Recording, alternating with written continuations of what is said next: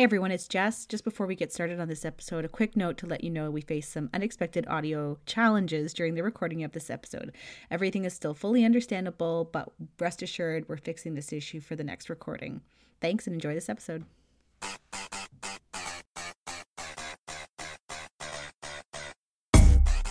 You're listening to K&J Recaps.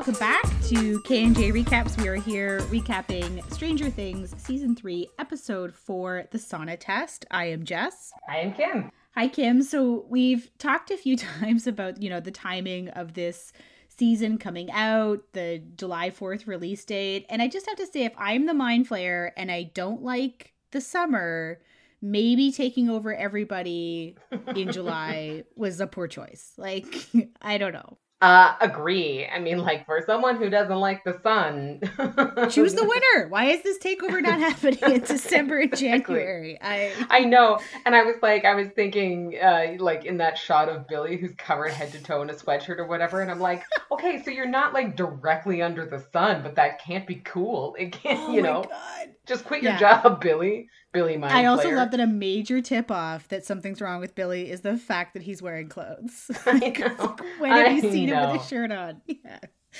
I mean, he worked hard for that body. Who wants to show it off? I, I think that's the whole reason why he's a lifeguard. Uh, so fair. It's certainly fair not to uh, care and safeguard for small children. Oh, so we are going to dive into all the amazingness that comes along with this episode, the sauna test. Uh, welcome back if you've been following along. We've been going through episode by episode with our recaps. We are at episode four already, which is our midway point, which is wow. That's bonkers. Um, I know, right? Uh, releasing one of these day by day. And certainly, if you have thoughts or feedback on what we're talking about, please let us know that you're listening along. kjrecaps.com slash feedback or follow us on Facebook and Twitter. And also, if you are open to it, leave us a rating and review. It really helps us kind of have our podcast get found. We really appreciate uh, any help that you can give us there. And I'm excited to talk about this episode, Kim. It was uh, it was a good one. Lots of action in this one. I know it was so good. Like it was, it was like action packed. I cannot wait to talk about that big fight at the end. Once again, our favorite characters were all almost killed, so we know it's a good episode when everyone was in severe mortal danger before the end of the episode. Yeah, always, definitely. um, and yet no one was killed, so that's great. Rest in peace, Bob. Rest in peace, Barb. Are we gonna have a Bob or a Barb this season? Do you think? Whose name Oh. starts with B? Billy. He's gonna die, except we don't care about him that much. I think Stranger Things brings with it one majorly impactful death every season. I Right? I can't imagine we're getting through this scot free. Like you, this is why this show is so addictive and gets into your under your skin because you think it's super upbeat and funny, and then they take someone away that you've you know grown attached to in a really significant way. So someone's I we're gonna be in emotions by really the scared end. Yeah. for Scott Clarke. Mm, Scott oh Clarke. It's always it's always kind of like the the like underdog. it's always the nerds too. Like Yeah.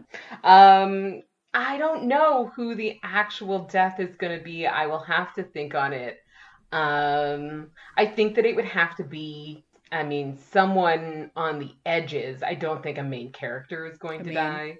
Um but yeah, I mean someone close enough to the story that like as you mentioned like someone that we actually care about dying so i don't know i will think on it Okay, well, while we think about who is possibly headed for the permanent upside down, why don't we dive into this uh, cold open? okay um so el and max are having another sleepover and as el is brushing her teeth she cannot stop thinking about everything that went down with billy and with heather it's still really not sitting right with her even though max thinks everything's fine and that you know, seeing Heather alive and well has kind of assuaged all of her fears. El just thinks like something is not right and that Billy seemed wrong when they saw him.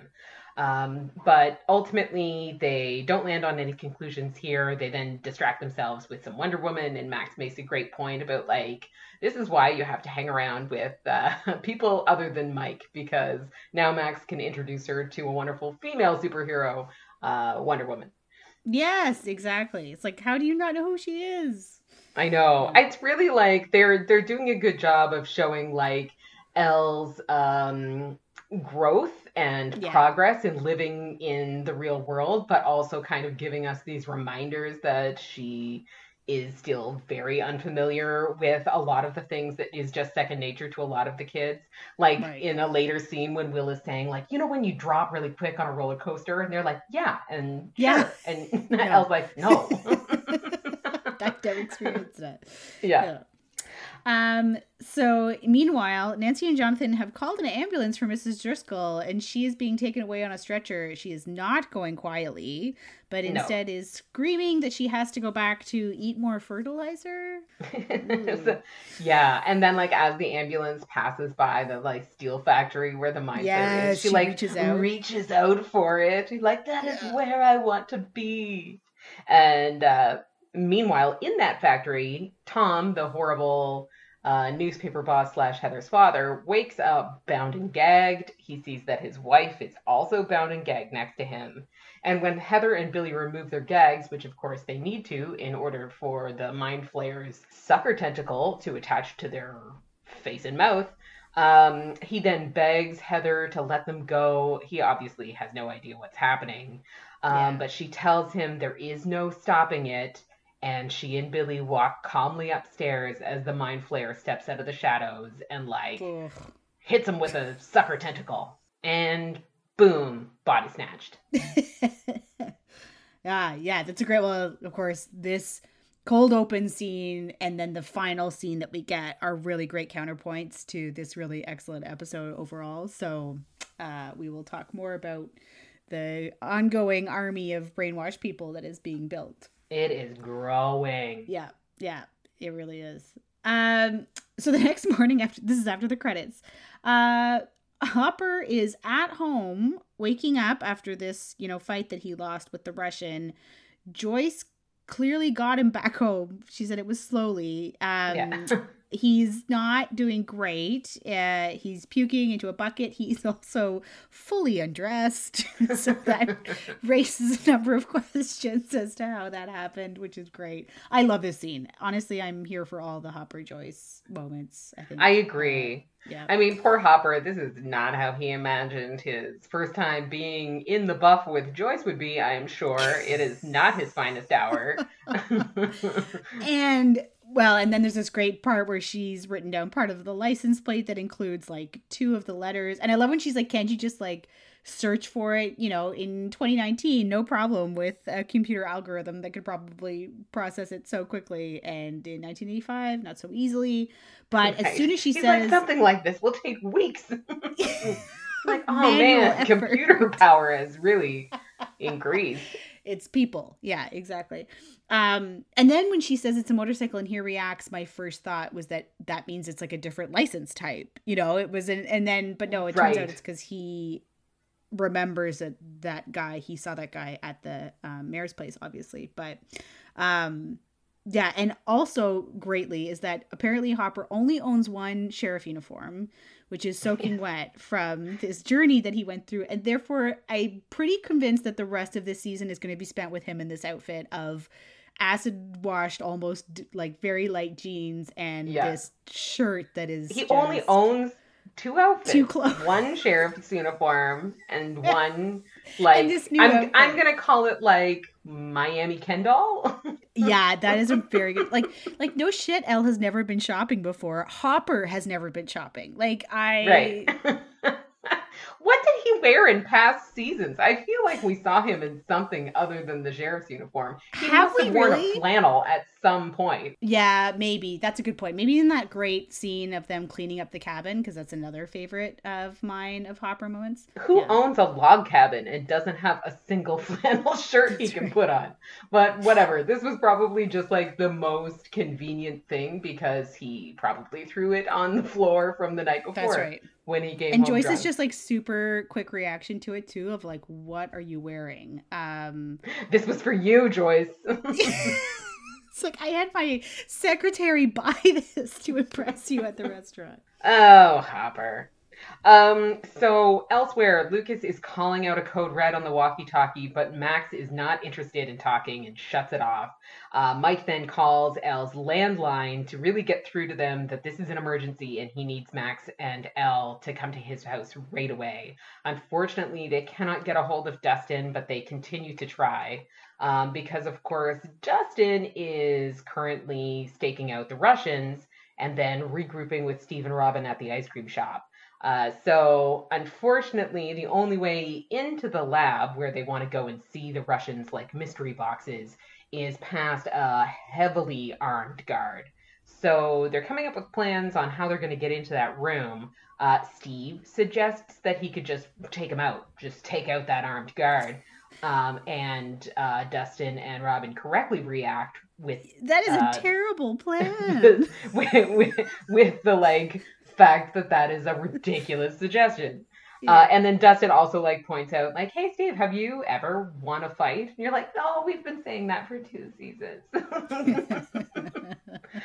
um, so Steve and Dustin uh, bicker like brothers, uh, and meanwhile, Robin has a brilliant plan. Uh, we Of don't know what it is at this point, but she grabs some money and runs out of the store and tells Steve and Dustin that she'll be back soon.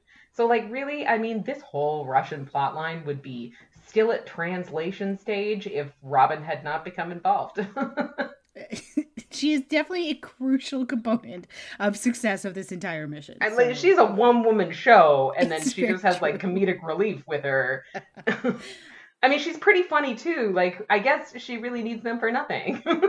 It's very, very true. I mean, they're good at fighting over the binoculars, and otherwise, that's right. I mean, Yeah. Steve did figure out the music thing. I don't want to take all That's credit away from the boys, but like, There you Robin, you're MVP of this group. Uh, okay, so Nancy and Jonathan are at Hawkins Post and they've been called into Tom's office. They're in big trouble. So this is interesting because we obviously know what's happened to Tom because we've gotten to see it. And his demeanor in terms of the dressing down he gives them doesn't seem to be different than what you might expect were he not possessed by the mind flayer, but he physically is exhibiting symptoms. so Yes. he's like sweaty and pale and just like I mean Nancy will later say she thinks he was on drugs. Like he doesn't look right. Yeah. Um but he, you know, talks about journalistic standards and ethics and, you know, really gives them a dressing down and then says that Mrs. Driscoll is a paranoid schizophrenic, which I just thought so underlined Kim our point in the last episode about like, you know, how easy it is to go after someone like Mrs. Driscoll because they can just question her credibility flat out and just like dismiss her. Um, Right. Yes. by making up a story. This woman doesn't have, you know, she isn't well connected. She isn't doesn't know the right people. She's old, etc. Yes. She's Um, vulnerable and uh, you know, mental illness is a very easy scapegoat for many, you know, for for many Yeah, uh things. So uh yeah, this is an easy lie to tell, and I have no doubt I agree that this is in fact a lie. Uh, so he ultimately fires them. So they are now unemployed from their internship job. Um, so I do stand by some version of my theory from last episode when I said that I thought that people's demeanors were going to change significantly, uh, and that maybe the change in demeanor of the coworkers of Nancy's who have been treating her so poorly is going to alert her to the fact that something weird is going on. I still stand by that a little bit um, because I think that this is Tom pre uh, ice bath. So this is him sweating and unfocused and whatever. I really think that like this is the same t- time during his integration with the mind flayer that we saw Billy at the pool when he was, you know, trying to fight it off or something. I don't think that we're seeing Tom fully mind flayed yet.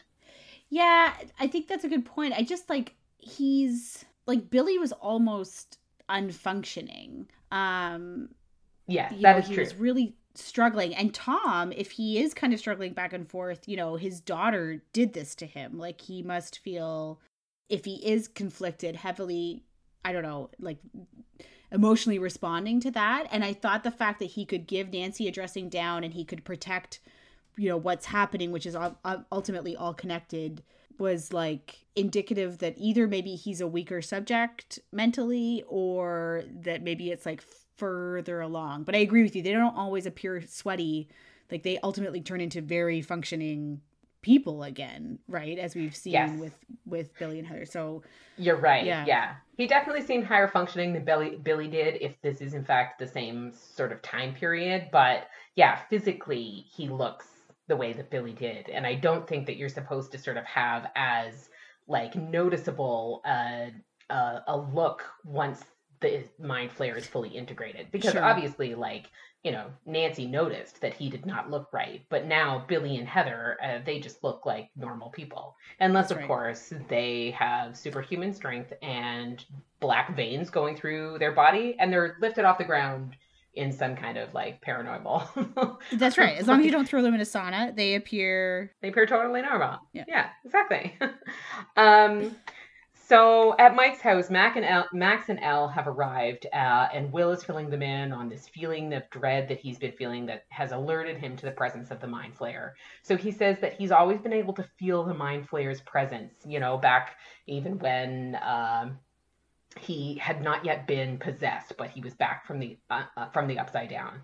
So he recognizes this feeling, and that's how he knows that the Mind Flayer is back. Uh, so his theory is that the part of the mind flayer that was inside of him has been trapped in this dimension after El closed the gate.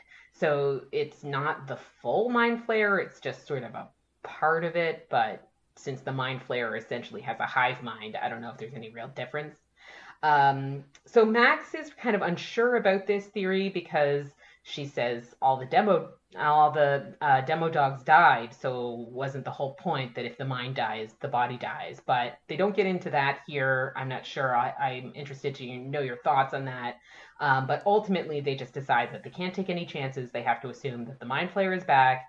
It's looking for another host. And of course el has a pretty good idea based on her recent experiences with billy of who that host is. And she obviously is not wrong. Yeah. So thoughts well, I just okay, so I'm gonna make a Harry Potter comparison here. So which I feel like do. is widely acceptable in pop culture standards, but um, you know, like obviously for seven books, Voldemort is kind of like present slash not present. So there's this like without getting into this way too intensely, but at some point he does bring himself back in a physical presence. But for the first few books, he's not present physically, but he's not gone either.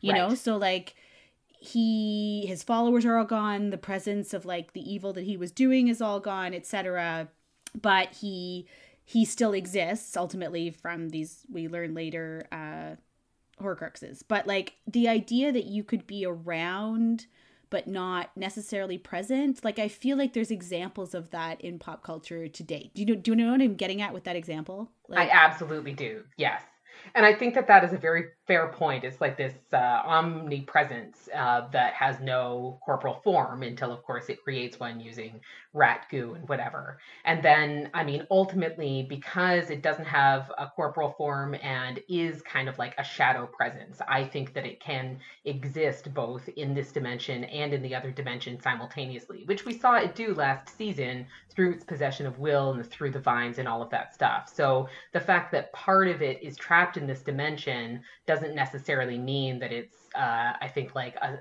you know, a, a tiny fleck of the whole. I think that essentially any part of it is the same as all of it. Do you know what I mean? Yeah, and I think like just like in Harry Potter, it took external factors to bring Voldemort back in his physical form. Right. That is what is happening here too, where these Russians, like this is all going to ultimately end up being connected. And the fact that the Agreed. Russians are trying to do this has brought back enough power or you know whatever is happening with all these areas that these Russians have acquired um, is giving the mind flayer the opportunity to then make a physical form out of all the goo of like things like the rats and take over people's so like it's a perfect culmination of events that has led for it to finally find a place to manifest itself and become dangerous again rather than I agree. Yes, if yeah. if the um, circumstances weren't weren't exactly right, then it might have always had the, a presence in this dimension, but it was wasn't able to act in, Come back, in any yeah. way. Yeah. Um, I I do want to like toot our horn a little bit because probably probably like unfairly so, but I definitely remember that you and I talked about it. I can't remember if it was on the podcast, but I think that it was when um last season this like cloud dissipated after coming out of Will. A hundred percent I remember us saying like, so should we be worried about that? cloud I'm so of- glad you remember that because I do not remember that, and I was like, "Oh man, we should have caught the fact that that cloud just went into the ether." Yeah, Okay, hundred go. percent. You definitely We talked about that. I tried to find it in the podcast, but um, it it was a lot of uh, Yeah. you know searching around for trying to find that exact comment. So I really think that it is in our conversation in the podcast because we don't we don't generally talk about the show Talk too much it. Yeah, um, off off uh, recording because we want it to be fresh, right? exactly. Um, yeah. So, so I think that it must have been in the podcast, but I absolutely remember saying like, "So, what do we think about that cloud? Is that like, is it just you know like, is it just nothing to worry about now, or Well, holy shit, that's season three. There you go. Yeah. there you go." Uh, okay, so next scene. So Hopper barges into the mayor's office while Joyce just completely supports the subsequent police brutality efforts that come out of Hopper. A hundred so percent. like this is rough. So she holds off the secretary, who it then turns out that Mayor Kline is also having an affair with. Um, and his interrogation method is Brutal. really torturous. like, No, oh I mean- man, Like at this point, I'm like, oh, okay. So all my worries about Hopper's position as sheriff is really kind of a moot point because he clearly does not give a shit. I mean, I mean, like, okay, so he might lose his position, but clearly he doesn't care, so I'm not gonna worry about it too much. Wow. Yeah. And, uh, you know, so he is interrogating Kline, obviously, about this man that he saw leaving his office. And I will say that while I completely am the antithesis of condoning what Hopper does here, I thought it was awful. I had forgotten, and I do this every season, that Hopper is an excellent detective um, at his basis. And I think I make this comment every season, which is that you think he's kind of a bumbling idiot and he's not really Yeah. paying attention. But this episode just drives back home again how sharp he really is when he puts his mind to it, at least. Like he notices everybody coming in and, in and out. He noticed that guy um, at the mayor's office. You know, like he hasn't missed a lot of beats here. Right. Um, now his approach is to then beat the shit out of Cary Elwes to find Oh, out right. you know, what's happening. I mean, and this is this is not the first time that we have seen Hopper use this tactic. He beat Yes. somebody up pretty badly in season one when he was trying to get to the bottom of who the you know the lab was and this you know s- secret uh I don't know society of scientists and whatever. Like, remember when he met the guy in the bar and beat him up yes, I think it's just more because like because it's the mayor. Like, and yeah, maybe I'm just like in a power structure thing, but also like I mean, I think Mayor Kline is corrupt, but I don't think he's evil. You know, like I think he's just dumb and and this was way way more extreme than what happened. he really did almost one. cut his finger off. Like I was Yeah. like, we're gonna see a finger get chopped off in a cigar, you know, cutter for sure. Here, this is I really think that this might be like, I mean, we're three seasons in now of like, they have lost children or almost lost children. They have saved Yeah. the world and then saved the world again. It's like they don't have time for this fucking schmarmy mayor. for sure. Like, yeah. I will cut your fucking finger off if you do not help me right now because the world is literally at stake. So, yeah. I mean, I guess I get it in that sense, but like, oh my God, Hopper, like you're supposed to be the good guy. Like, oh, dial it Man, down Joyce a is little just bit. like Joyce is love how she's ripping like- ripping cords out of the phone. She's like, "Who are you gonna call? The police?" like, I mean, fair. Uh, yep. I mean, could you imagine like Joyce and Hopper just like slow motion walking down Main Street? They're badasses in town after like. This has to be a spin-off. I mean, yes. You know, the, when the kids age out, I'll just take Joyce and Hopper solving crimes. Oh like, yes, just like a detective o'clock. duo slash best couple ever, and I I mean- mean, I mean a hilarious like height difference uh, will give it some visual comedy. It's gonna be So great. true. Let's write that show. I I love it. I'm gonna pitch it to Netflix. Yeah. Uh, so ultimately, um, we learned that this motorcyclist um, is part of a group that's been bribing. They work for them all, so we we know that. Um, and they've been bribing the mayor to arrange for the sale of properties around town. Uh, which we're going to hear more about later, but ultimately Hopper brings Kline to find the paperwork. It's not kept in his office, so he's going to ultimately go home um, to find this paperwork. Um, so Nancy and Jonathan are driving home after having been fired. Nancy cannot believe that this was Tom's reaction and that he was not able to see the bigger picture of her story. Uh, but Jonathan, on the other hand, is pretty incredulous that Nancy does not seem to have any conception of the impact that this firing has had on him and that her actions, though he agreed to go along with it, but she was very dogged in um, not dropping the story. And we, of course, know that, like, good on you, Nancy. There is a mm-hmm. pretty big story yes. there. Uh, but but Jonathan is uh, accusing Nancy of living in a bubble and not recognizing that there's a real financial impact for him of losing this job that she does not seem to appreciate. Uh, meanwhile, Nancy is uh, not happy at all about the way that Jonathan is talking to her. She says that he sounds exactly like the assholes at the paper and he has no idea what it's like to be humiliated every day at that job. So ultimately, they're really not seeing eye to eye. And it really sounds like they could be on the verge of a breakup mm. at the end of this mm. argument, though I don't think that it would be permanent. They spent too long um, coming together to you know break up after four episodes. so I, I think they're on solid ground. Yeah, I do think that this argument brings to light though two perspectives that they don't see of each other's which is yeah. that jonathan has no appreciation for the misogyny that nancy was really facing like I, right. he's very much turning a willingly blind eye to that bullshit like you know he should be just as upset and i think that she comes from a super comfortable you know middle class family where she doesn't have to worry about if she loses her internship like she's not gonna there's no financial implications and i think that that's not necessarily the case for uh, jonathan and of course exactly joyce's hardware store doesn't look like it's going to be in business for like a whole lot I know, longer. what is she going to i mean like yeah. she really should take hopper up on her this offer of a job of uh, becoming a detective i mean yeah yeah so she would be yeah. so much better than any of those other idiots on on his force. Yeah. And these two have had, you know, discussions like this before, but I just think like this situation you know, underlined it. And um, I think they both have, you know, solid points against each other for sure. And I agree with you that I don't think they're permanently split up, but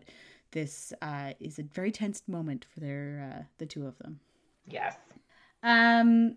So back at the ice cream shop, Robin it has returned, and it turns out with that money that she took from the tip jar, she has secured blueprints to the mall, where they discover that they can get into that room via the air ducts. Um, which is smart. So uh, there's a great scene about Dustin being able to fit because he has no collarbones because of course Dustin's character has the same like genetic disorder as the actor who plays Dustin, um, which is one of the things is that they develop differently, but it still doesn't fit. I don't know how like collarbones necessarily like not even close. so that's not gonna uh, work. But this leads to the fantastic addition of Erica into the group, and I am welcome so to the team, Erica. I, I am living for her. When she says you can't spell America without Erica, I like legit laughed out loud. I thought that was so no. Oh man. She is amazing and she knows her worth and she is going to tell them what she needs for it and her worth is exactly a lifetime supply of ice cream. I I I think that that's worth a lot of money. So agreed. Yeah. I agreed. She's a she is a tough negotiator. um Okay, so the gang is at the pool watching Billy from a distance for signs that he is possessed by the mind flayer. Uh, he doesn't seem to be acting weirdly, but as we mentioned previously, he is covered head to toe, which is obviously not normal for him. Um, so Will explains that the mind flayer likes to hide and he only calls upon his hosts when he needs them. So the fact that Billy is acting sort of normal right now doesn't necessarily mean that he isn't infected by the mind flayer. So they don't want to take the risk of waiting for him to be activated. They want to take action immediately. So Mike devises a test to see whether or not Billy is in fact possessed. So he uh, plans to lure Billy into the sauna, crank up the heat, and then see how he reacts. And this is a very good plan uh, it does not go according Execution to plan. problematic. but I mean, I was impressed with the. I mean, this seems like a very straightforward plan that makes a lot of sense. So good on you, Mike. I love the use of Will too as the this has actually happened to him, you know? Um Yeah. and so rather than rather than be possessed for a third straight season or at least be the one affected, instead he's able to form this great guiding, you know, light for the group to be like, no, Yes. this is one of the things I think. And he knows like they don't have to do all this problem solving. It's already done. He is the mind flayer profiler. So if we think of our team as like NCIS, we have like the, you know, the profiler, the enforcer, the tech guy. The I mean, I don't know who everybody is. I mean, this is occurring to me only in this moment, but like yeah, it is good to have a mind flayer expert on the team for sure. And yeah, like definitely his ability to recognize whether or not the mind flayer is currently controlling a person in their presence, that is an invaluable tool. So, Will, welcome to the team in an active capacity. That's right. uh, we're happy you're here. Uh, so there's a quick scene back at the ice cream shop where Erica is ultimately enlisted, and this is her negotiation, as Kim you have described. Um, but she ultimately will do it so that they can investigate the boxes. Um, and then maybe just quickly, so Hopper, Joyce, and Kline arrive at the mayor's house where he gets the deeds from his safe, so he clearly keeps them at his house and not at work. Uh, Joyce reviews the lands that have been purchased, and they all surround the power plant, which then they connect to the power outage, which started off the magnets not working. Um, and so she is thinking that there's a giant machine like the one Mr. Clarke made. So, thoughts? Uh, yeah. I mean, I don't I think know. it's got to I- be what we saw in the first cold open. That thing is somehow in Hawkins. Like, Is it? But didn't the general walk outside and he was literally oh yeah, he was in Siberia Russia. when they were testing it for sure. But my thought is like, did they hear about what happened at the Hawkins lab? Realize that some sort of gate had been opened and therefore are transmitting that machine or have transmitted that machine, moved it to this location um, to then try and do the same thing. Maybe. Yes. Like I really feel like the whole machine slash electromagnetic field stuff is a real blind spot for me. Um I cannot form theories about it because I don't know what they're talking about. I like I don't know what the significance is of having an unstable electromagnetic field other than what they have told us, which is that magnets won't stick. So I'm sure that there are other implications and I don't know. But yeah, I think that is probably on one of these properties, given that we see later in this episode that the entire room at the mall uh, is an elevator that goes underground. I'm thinking that they're probably not going to like walk onto a farm and just like see this Yeah. machine. It's got to be under underground somehow. So they'll probably find it, um, but I don't know I don't know how Joyce and Hopper might find it uh, unless they go through the same elevator that hopefully at some point Steve and Dustin and Robin and Erica will hook up with the rest of the group and fill them in on this Russian stuff. Uh, obviously they will at some point, but right now nobody has any idea what the other group is doing really. I know. This is always the case. I love this. And then everybody ends up together again. So I'm confident. Yeah. Yes. Um, okay, so back at the Wheeler house, Karen is having a heart to heart with Nancy after she got fired. Uh, so Nancy's really second guessing the way that she handled the the story now that she heard what Jonathan has to say about it. But ultimately, she just really wanted to be right. Uh, and of course she is. Uh, but she wanted to be right really badly because if she was wrong, she feels like it would just sort of um, prove to the men at the paper that she is what they have uh, accused her of being, which is just you know a kid who doesn't know what she's doing. Uh, and Karen really understands what Nancy's talking about. She recognizes that it is uh, it is tough out there for sure, especially for a woman in 1985, um, and that most people end up just giving up after they get knocked down over and over again. But she knows that Nancy is a fighter, and she encourages her to finish her story. Um, so do you envision that this storyline for Nancy is going to be like her acting independently as a journalist and uncovering this story and then publishing it in a big out of town newspaper the way that Karen suggests? Or is I mean, is I love that. some- that Yeah. she's like, go sell it to the state paper. Like, screw the the local town paper. Um, and I do think that the state paper would be more, hopefully, uh, you know, willing to see a big story for what it is. And also, this story is about to crack wide open because things are going to go from, you know, being relatively underground to being a little bit more obvious probably here. So Right. things are going to get, you know, So is it essentially that like in in terms of her and Jonathan's involvement in uncovering this mystery in the like in the saving of the world, if you will. So we have like Steve and Dustin and, and group, they are like finding Russian stuff. Nancy is uncovering fertilizer and chemical things, wrapped stuff. I mean, and then we have the Billy possession, and then elsewhere we have uh Hopper and Joyce with magnets. I mean, like, are those the four? So these are the things, like, so Nancy is going to go down her trail of like rat and fertilizer stuff, and then eventually she's going to connect all of these variant pieces together. Is that the way in which she's contributing? Yeah, because like even the way they combined Mrs. Driscoll with Nancy and the way Billy was acting towards at the end, like in a few scenes from Yeah. here, um, like whatever is going to happen to Mrs. Driscoll in the hospital, like things are going to start. This is what I mean. Like things are going to start becoming harder to keep under wraps. Um, yes, I would like I would like the stories, like the storylines to start converging Yeah. sooner than later, for sure. Yeah.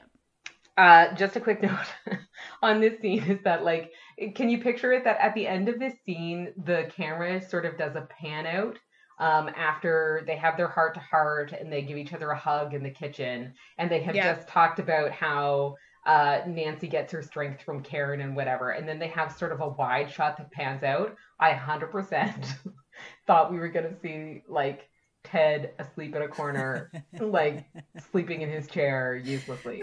oh, I love the joke when she's like, "I get it from Dad." I know. Oh, it's perfect. Oh, Ted, wake up. Well, and like let's give Karen some more interesting stuff to do then too, because like she's really only been kind of mom through this first two seasons. So maybe this would be a chance to, for her to like demonstrate some of this.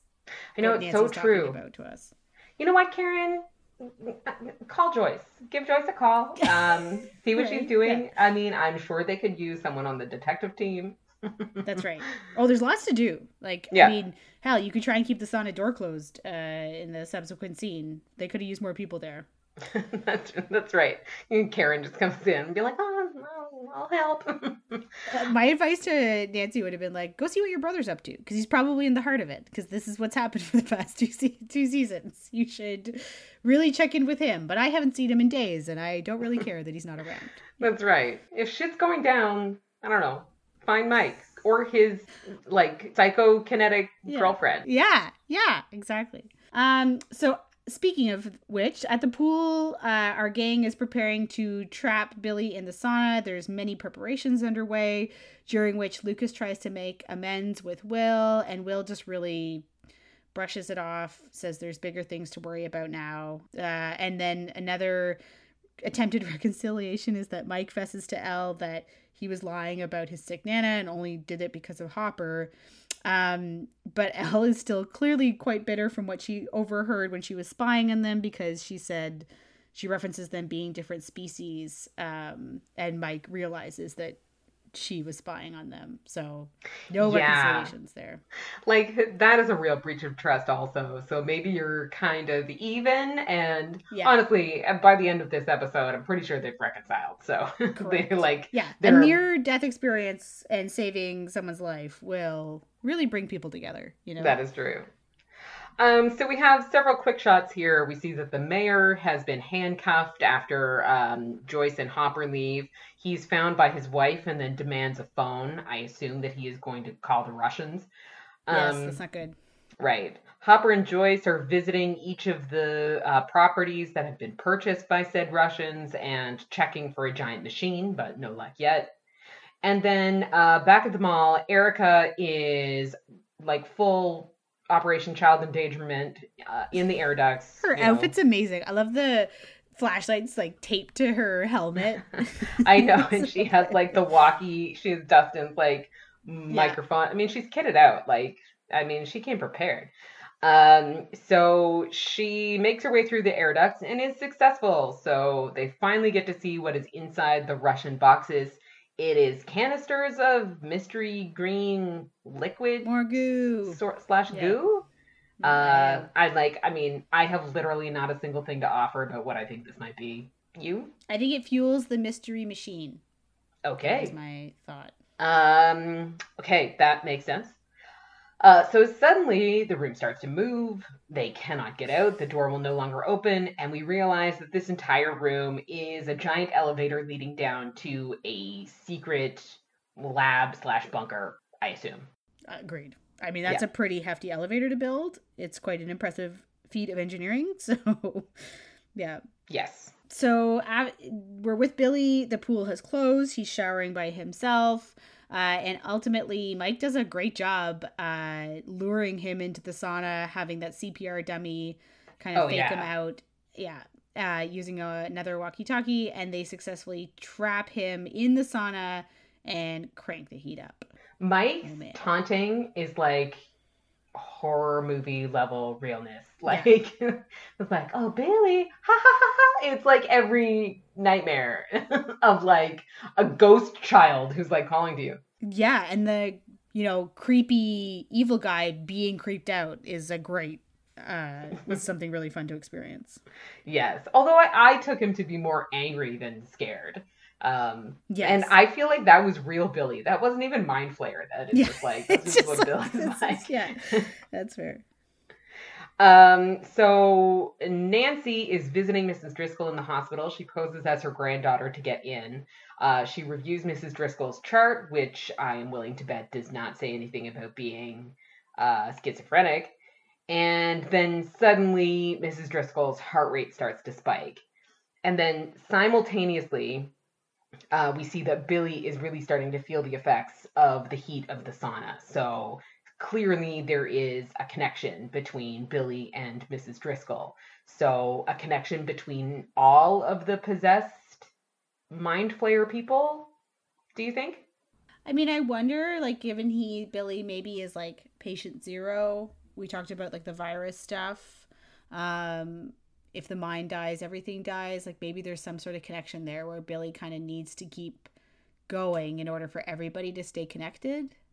Right, right. I mean, maybe. I definitely in in a scene we're going to talk about shortly. I definitely feel like the mind flayer is drawing strength from Mrs. Driscoll in order to give Billy more strength, which then Right. results in him having these supernatural powers. So it's like draining the life out of Mrs. Driscoll in order to get Billy back up on his feet after he was hit or whatever, you know, like and like funneling all the power to him. So maybe this is just more of that. The fact that her heart rate starts to spike at the same time that Billy is um, starting to feel the effects of the sauna, maybe just on a smaller scale at this point, they're redirecting some strength and power from Mrs. Driscoll to sort of help Billy be um, more powerful. Uh, but I think that there definitely, at least between Mrs. Driscoll and Billy, there is there is a connection here where he is getting stronger while she is getting weaker. I think. Well, and maybe like him be more powerful, but also um fight the fight Billy himself. Like this does seem to be real Billy who is apologizing. Um, Yes. because in this next scene, right, he's feeling the effects. He's screaming out. He says that Max to Max that a shadow has made him do bad things, but it's not his fault. Um, and so the mind flayer also needs to get more strength. Like I like that idea because it needs to fight Billy too. Right, Right, to Like, suppress it's- him. it's- Yeah. Right. Yeah. That makes sense for sure.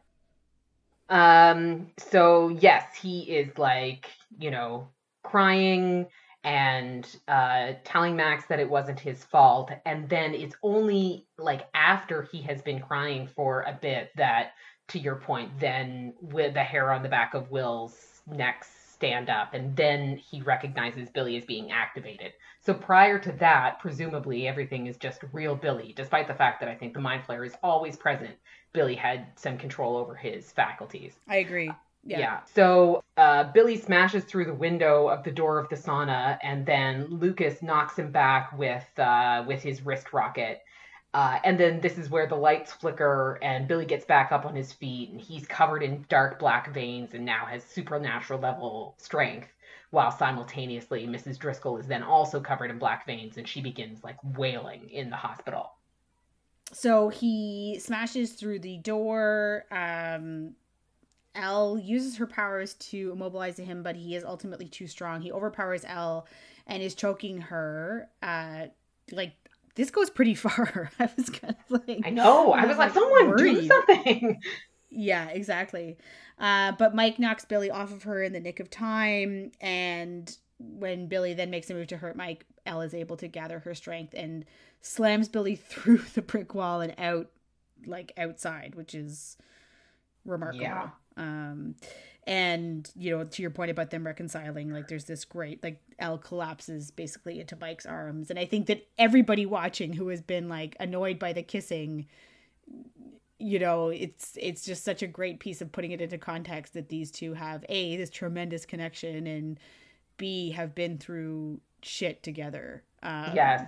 and have once again like saved each other's lives Yeah, exactly. I mean, yeah, literally in this scene, they saved each other's lives in the span of five That's right. minutes. Mike saved El, and while everyone El else just Mike. stood around like I, exactly, exactly. I actually couldn't believe how long it went on that he that Billy was uh, choking El before someone did something. And I get it. I mean, no one person in that room aside from El would have the ability to take Billy on one by one, one on one. right But uh, but still, like Mike, thank God you did something. And then I don't think that it's a coincidence that it was only when Mike was being threatened that El was able to gather her strength to a point that she was able to um, disable Billy because prior to that Yeah. she she um, struggled to do so. So I think that it was like it was you know a moment of super strength for her because the man she loved was in danger. So yeah Yep. I loved the moment that we had of them, you know, together afterwards. And I am going to stop being annoyed by their awkward preteen agreed it's i'm fully yeah yeah exactly Um, so then, of course, back at the factory, Billy is getting bandaged up by Heather. She asks about El, and Billy confirms that yes, it was her. So uh, clearly, the Mind Flayer is looking to confirm that El is, in fact, the person who closed the gate um, last season. I actually realized that I'm I misspoke. I think in our last podcast because I was saying that like oh, the mind flayer must be more powerful now that it has a corporal form in this dimension because it recognizes El um, in the current state and didn't recognize her last season. But I realized that like I was, I don't think that Will, who would have been essentially the mind flayer's host, Will and El weren't in the same room Right. together all last Right. season. So I was thinking that like, oh, you know, like Will uh and the mind flayer in Will was not able to recognize like El's power or what El was doing last season, but of course like they were never in the same room. So either way, I misspoke a little bit when I when I uh, mentioned that, but ultimately he he knows now that El is the one that is the real big bad here, that is his big bad at least, um, and uh, probably his only real threat uh, to taking over the entire dimension. So clearly El is on his radar. And then Billy complains that like El could have killed him, and he- Heather agrees like yes she could have, but she wouldn't have killed us, um, meaning her and all of the other uh, Yeah. infected people, and Billy himself, the part of Billy that is the mind flayer, because I think that ultimately, you know, they don't probably consider themselves, at least the mind flayer portion of them, considers themselves to be like you know that hive mind that it's all one being in many forms and so uh, even if billy the person died the you know the part of him that is the mind flayer would have lived on Yeah, so this, and of course, we get this great camera pan out. So you see all these people who have been affected, which of course is far more numerous than we've seen. So we know Yes. that this has been happening behind the scenes. And they're singing We'll Meet Again, which I my biggest pop culture connection to that is Doctor Strangelove. It's the final scene of Doctor Strangelove, but I'd be interested in people like there's a it that has been in a ton of things. Um, so I don't know if it was a reference to that or something else, but if people have thoughts, do let us know. Kim, I don't know if you had any kind of reactions to that ending. To be song, honest, but... I mean, I 100%, uh, I, I know that I have experienced that song in a number of things, but I couldn't think yeah. of anything specific that, um, yeah. that it uh, tied it to. To be honest, I actually thought that it was from The Shining, so I went to a different Kubrick movie. so maybe I was thinking of Doctor Strangelove. so on the same thread, yeah. Yeah, exactly. Yeah. Um, but uh, in in any case, uh, I think that it is not going to be too far in the future before the whole town is mind flayed. So yeah. Uh, good luck, gang. yeah. But that was good. That was a great episode. Um, I am really enjoying the direction that they're going in in this episode. I continue to be very pleased about the decision to not do the lab Brenner Kali storyline that I thought they were going to do this season. Um, last season, I remember saying that we both were on the same page that the Mind Flayer was obviously not gone. That final shot of it watching them right uh, through the upside down made that perfectly clear. But I thought we were going to be taking a break from the Mind Flayer and that this season was going to be all like Kali and Brenner stuff. And I'm just so glad that it's not. I find this so much more interesting uh, than yeah. than that. So yeah, loving it yeah, it was definitely the hardest episode to not watch the next one. So I'm really excited that we uh, have been through now episode four, and we will continue again tomorrow with number five. Thanks to everyone for listening along with us. Again, if you want to leave us a rating or review, that would be amazing on your podcast app of choice. Uh, and leave us a note at kjrecaps.com slash feedback. Find us on Facebook Facebook and Twitter at KJ Recaps.